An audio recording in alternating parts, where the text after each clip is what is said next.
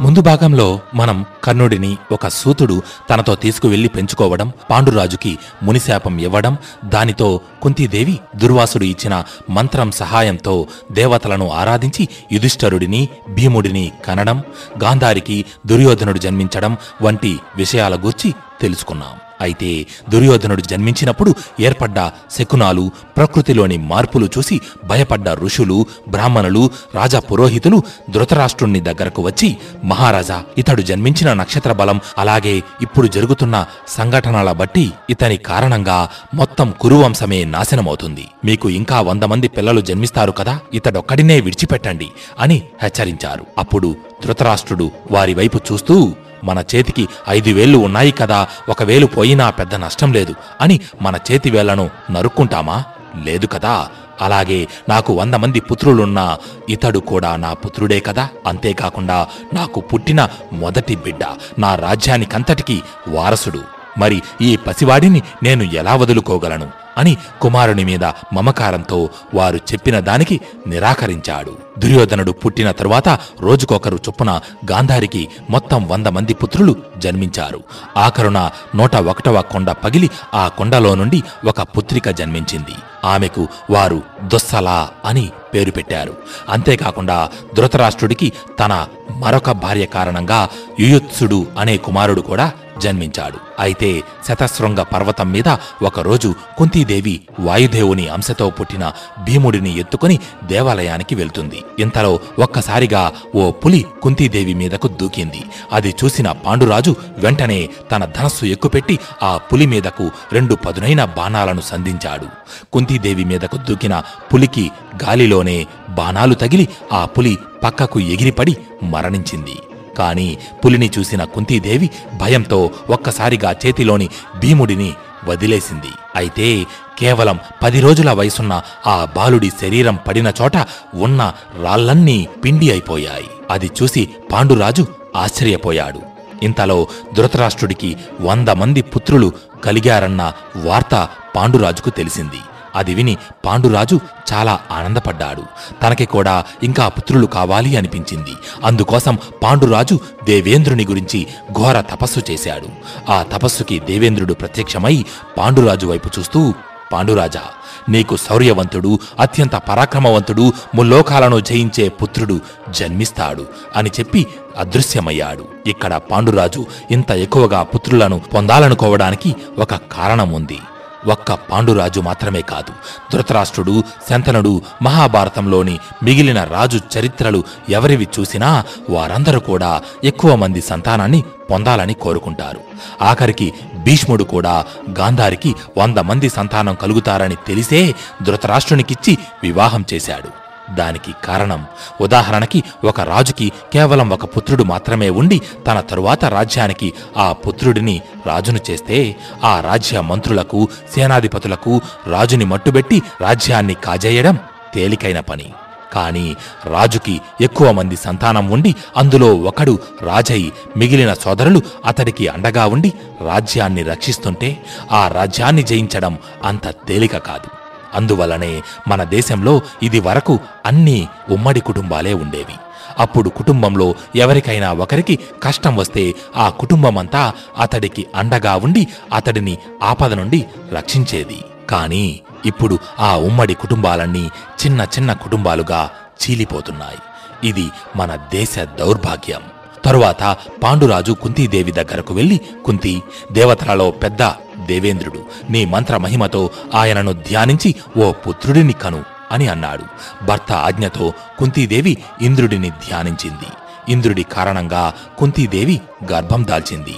ఒక సంవత్సరం తరువాత కుంతీదేవి గర్భాన పౌరుషవంతుడు తేజోశాలి అత్యంత పరాక్రమవంతుడైన పుత్రుడు ఉత్తర పాల్గొనే నక్షత్రంలో జన్మించాడు. అప్పుడు ఆకాశవాణి ఇతడు కార్తవీర్యార్జునుడి కన్నా గొప్ప వీరుడు కాబట్టి ఇతడు అర్జునుడు అన్న పేరుతో పిలవబడతాడు అని పలికింది. త్రిమూర్తులతో సమానమైన ముగ్గురు పుత్రులతో పాండురాజు కుంతీదేవి మరొక పక్క వంద మంది పుత్రులతో ధృతరాష్ట్రుడు గాంధారి ఆనందంగా ఉన్నారు. కాని పాండురాజు రెండో భార్య అయిన మాద్రికి సంతానం లేదు.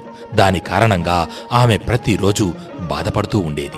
చివరికి ఒకసారి మాద్రి పాండురాజు దగ్గరకు వెళ్ళి మహారాజా నాకు కూడా పుత్రులను పొందాలని ఉంది. నాకు కూడా పుత్రులు కలిగేలా చెయ్యండి అని కోరింది. దానితో పాండురాజు కుంతీదేవి దగ్గరకు వెళ్ళి కుంతి నీ మంత్రమహిమతో మాద్రికి కూడా పుత్రులు కలిగేలా చెయ్యమని కోరాడు. భర్త కోరిక మేరకు కుంతీదేవి సకల లోక కళ్యాణ కారకులైన అశ్విని దేవతలను ప్రార్థించింది.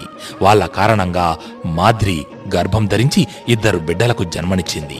ఆకాశవాణి ఆ బిడ్డలకు నకులుడు సహదేవుడు అనే పేర్లు పెట్టింది. కుంతీదేవికి సంతానం కలిగారన్న వార్త తెలిసి తన సోదరుడైన వసుదేవుడు అంటే శ్రీకృష్ణుడి తండ్రి తన పురోహితుడైన కశ్యపుని ద్వారా వారికి అనేక కానుకలను పంపించాడు.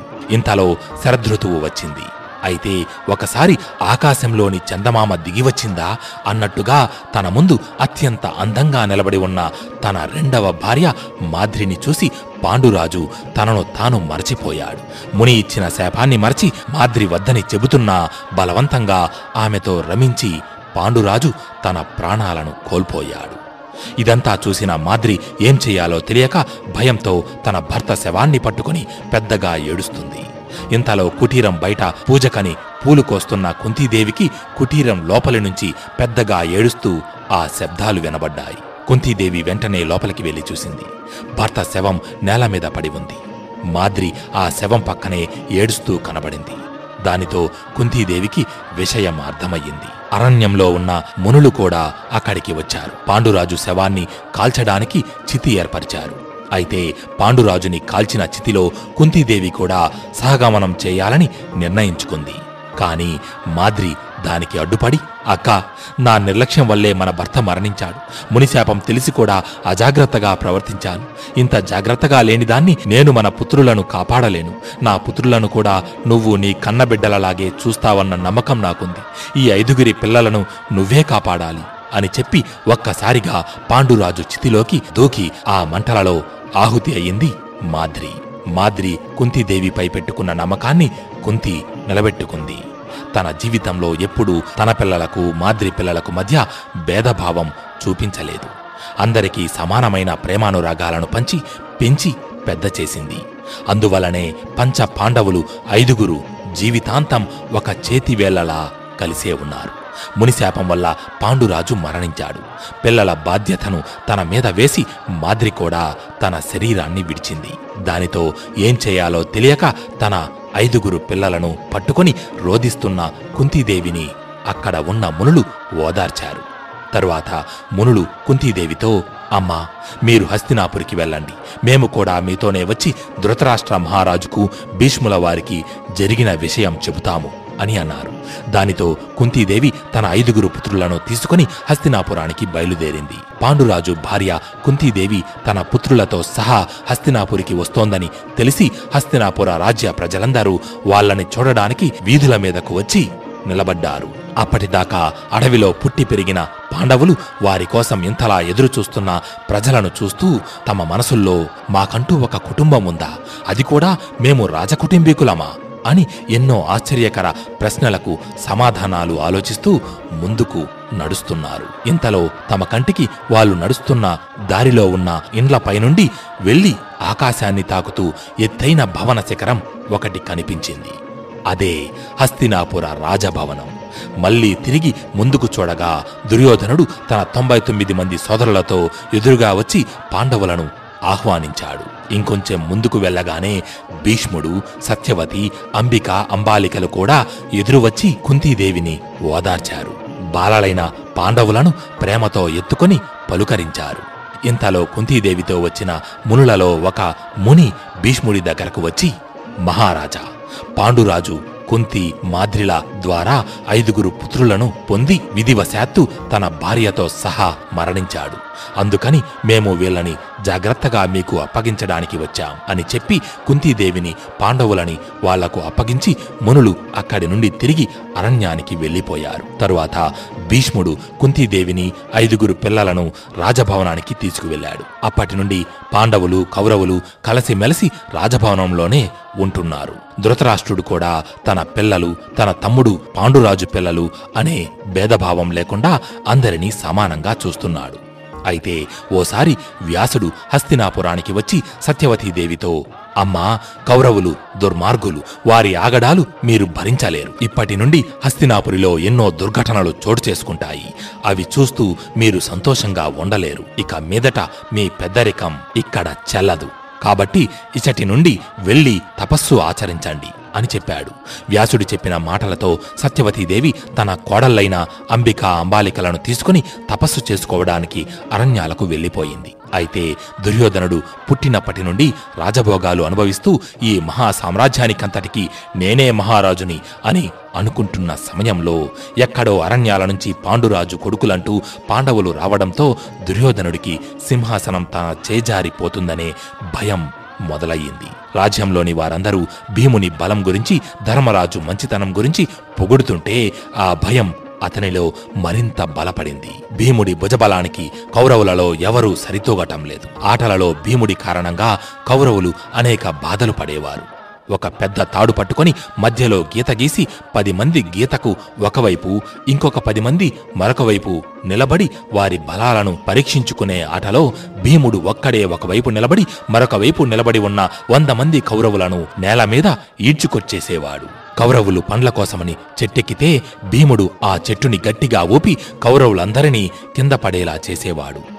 ఇదంతా చూస్తున్న దుర్యోధనుడు భీముడు ఉండగా యుధిష్ఠరుడు అనగా ధర్మరాజుని మనం ఏమీ చేయలేం. కాబట్టి ముందు ఈ భీముడి అంతు చూడాలి అని భావించి తన తమ్ముడు దుశ్శాసనుడు మేనమామ శకునుణ్ణి పిలిపించి వాళ్ళతో ఈ భీముడు పెట్టే బాధలు నేను భరించలేకపోతున్నాను. ఎలాగైనా ముందు ఈ భీముడిని చంపి యుధిష్ఠరుడిని చెరలో పెట్టి ఈ రాజ్యాన్నంతటినీ మనమే పరిపాలించాలి అని అన్నాడు. దానికి శకుని చూడు సుయోధన నువ్వు చెప్పింది చేయడం అంత తేలిక కాదు.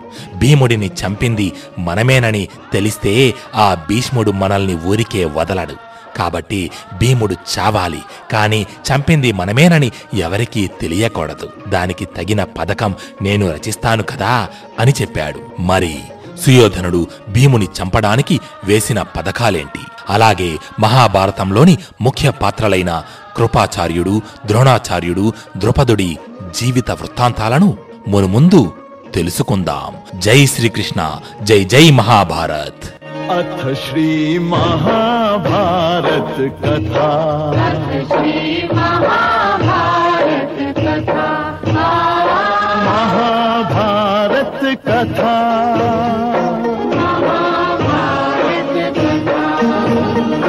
कथा है पुरुषार्थ की ये स्वार्थ की, परमार्थ की। सारथी जिसके बने श्री कृष्ण भारत पार्थ की। शब्द दिग्घोषित हुआ जब सत्य सार्थक सर्व था। शब्द दिग्घोषित हुआ